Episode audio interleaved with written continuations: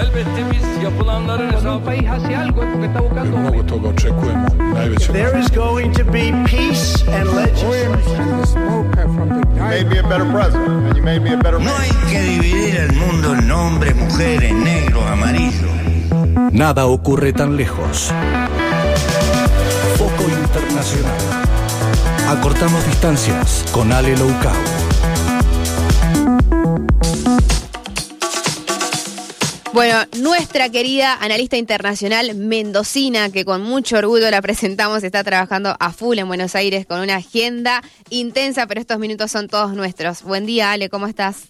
Hola, buen día Mayra, ¿cómo están por ahí? Hola Bien, Ale, buen día. Todo tranquilo. Hola, ¿qué tal? ¿Cómo ¿Me escucha bien? Sí, Sí. perfecto. Sí.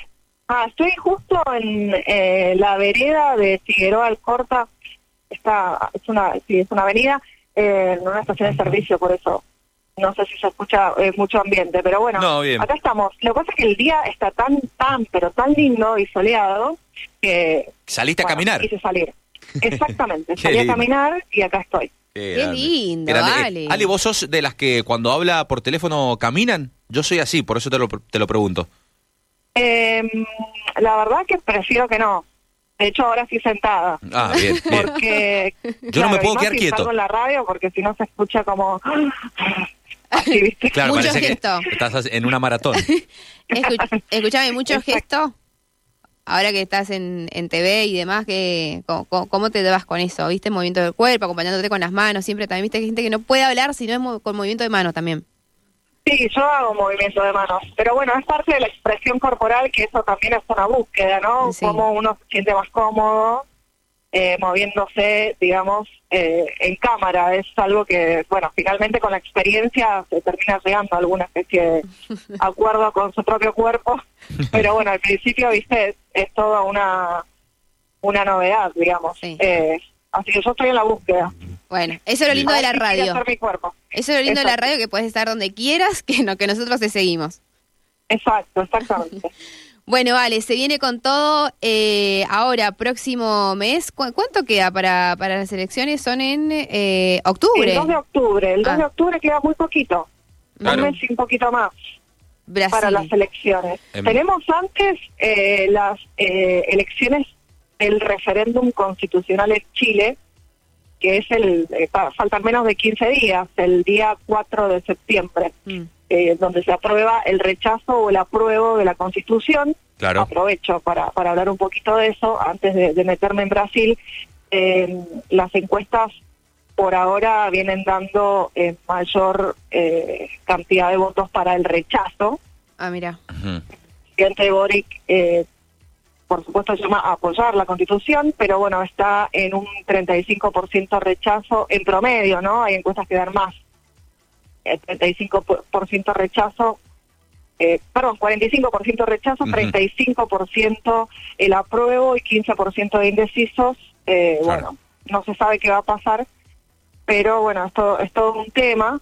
eh, porque porque bueno ahora Boric está diciendo que si gana el rechazo que se tiene que volver a discutir la misma asamblea constituyente que fue 100% elegida como así dispusieron sus votantes para redactar una constitución para tener que volver a hacer y volver a rediscutirla pero que no se debería hacer un nuevo referéndum para volver a votar si quieren o no la reforma sino que se debe hacer otra reforma con la misma convención constituyente si es que gana el rechazo. Así que bueno, esper- esperamos el dentro de 15 días más o menos eh, las elecciones ahí. Claro. Pero, como decías bien, eh, Mayra, en poco más de un mes se vienen las elecciones en Brasil y bueno, por eso tenemos que hablar de Lula, que adelantó ayer en una entrevista con medios extranjeros, corresponsales y demás, eh, que, bueno, básicamente algunos puntos de su política exterior o de lo que puede llegar a ser su política exterior en el caso de que sea elegido presidente. Así que bueno, nos vamos de una persecución política a de, un de una perseguida política a otro perseguido político. Sí. En el caso de Lula estuvo directamente preso, recordemos, luego se demostró que su causa eh, había sido montada, digamos, eh, descubrió la colusión entre el juez eh, que lo juzgó y el fiscal, algo que, bueno, también hay algunas sospechas y pruebas de lo que está pasando acá en la Argentina, pero bueno, en este caso igualmente fue preso, liberado y ahora es el máximo favorito para ser presidente. Y adelantó algunos temas de política exterior eh, que, bueno, básicamente les paso a contar. Eh, en principio habló del acuerdo Unión Europea-Mercosur, que es, eh, no sé si recuerdan, el, es un acuerdo que se eh, firmó en el año 2019 de hecho, estaba Macri como presidente en ese momento en Argentina y lo anunció con bombos y clarillos como un gran logro del gobierno, pero al final o sea, terminó siendo un poco eh, humo, básicamente, porque, porque el acuerdo nunca entró en vigor eh, y la verdad es que nunca fue ratificado. Entonces es un acuerdo que siempre quedó ahí, pero que ahora algunos miembros del Mercosur, el presidente uruguayo y, eh, bueno, Bolsonaro parcialmente eh, intentan reflotarlo o modificar o introducir algunas, sobre todo el presidente uruguayo, eh, introducir eh, algunas reformas o directamente ratificar el acuerdo del Mercosur. Bueno, Lula anticipó que no está de acuerdo con los términos de ese acuerdo, por lo tanto, eh, es muy difícil que Brasil apruebe un acuerdo eh, Unión Europea-Mercosur como se redactó en el año 2019, que básicamente lo que dice Lula es que ese acuerdo no lo redactaron los los miembros del Mercosur, sino que lo redactó básicamente la Unión Europea. Esto como una forma también de decir que los intereses que, se, que se buscan en ese acuerdo son intereses que favorecen solo a los países europeos y no a los países del Mercosur, que son países bueno, sabemos, atrasados, eh, que, no tienen eh, la, potencia que tienen estos países europeos y sobre todo la Unión Europea como bloque. Entonces lo que plantea Lula en este caso es que eh, él quiere un, acuerdo, pero que permita la reindustrialización de Brasil y de Argentina.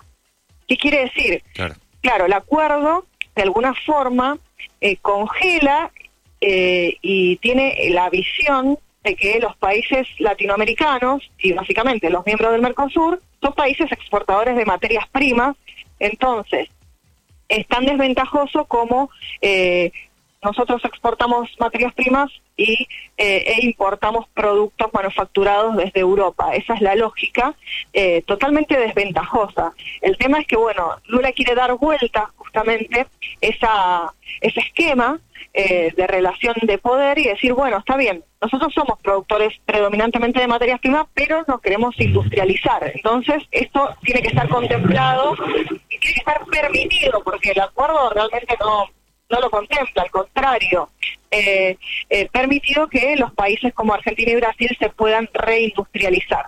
Eso es uno de los adelantos de lo que puede ser la política exterior del futuro eh, presidente brasileño, eventual futuro presidente.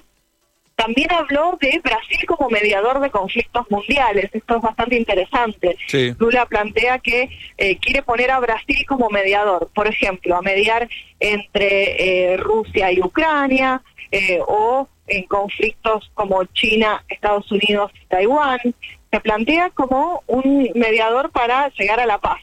Eh, eso es bastante interesante del perfil. Después ah, también planteó una reforma de la Organización de las Naciones Unidas, de la ONU.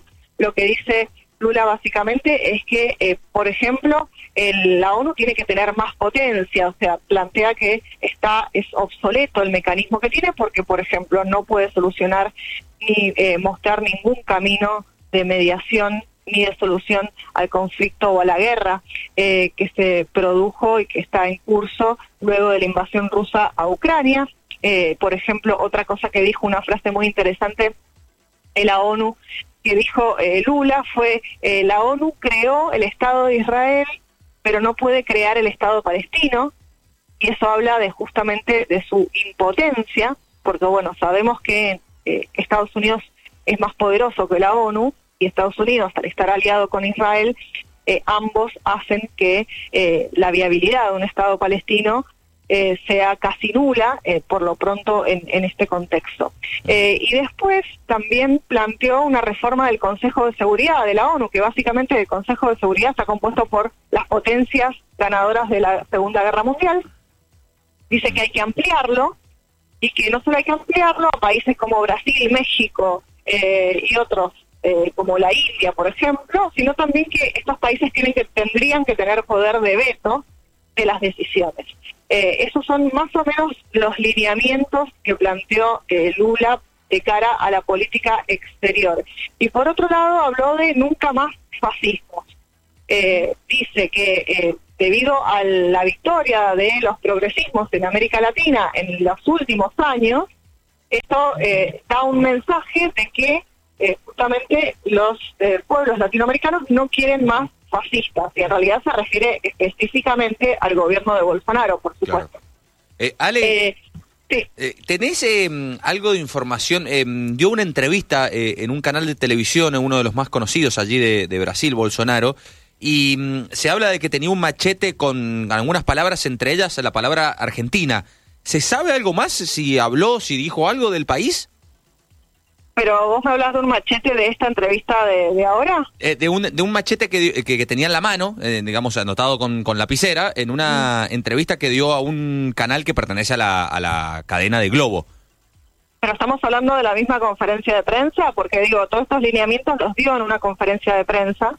Claro, no, Eh, eh, esto no, se- la verdad no sé, pero sí habló de la Argentina, o sea, cuando cuando habló de la política exterior habló de la Argentina específicamente. Claro. Por eso habló de la industria, de la re- dice, eh, no puede ser que Argentina no se la deje reindustrializarse. Claro, claro. Muy Ah, fuerte ese, ese comentario. Sí. No sé si en, ese, en, en esa entrevista habrá hablado lo mismo eh, o habrá sido otro tema u otra entrevista. Claro. La verdad no, no, no tenía el, el dato del Justa- papelito. Claro, justamente por eso, por eso te preguntaba, porque en varios eh, medios eh, internacionales y algunos también acá del, del país se ha hablado mucho del machete, pero no se no se dice nada de qué dijo. Si si dio algo en esa entrevista que dio en la tele, no no con la conferencia, sino con esa entrevista que dio en, en un canal de, de televisión, creo, creo creo que se llama Jornal Nacional.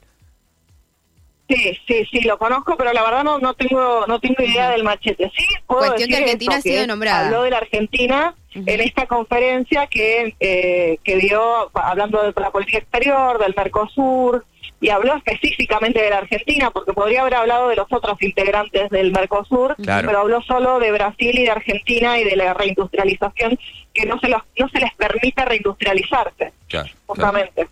Eh, así que, así que bueno, eh, eso es en líneas generales, es parte de su agenda de lo que podría llegar a ser la política exterior de Brasil en caso de ganar. Eh, seguramente pasadas las semanas eh, o inclusive si llega a ganar se conocerán más determinaciones al respecto. ¿Y los sondeos o encuestas van todos más o menos eh, por el mismo camino?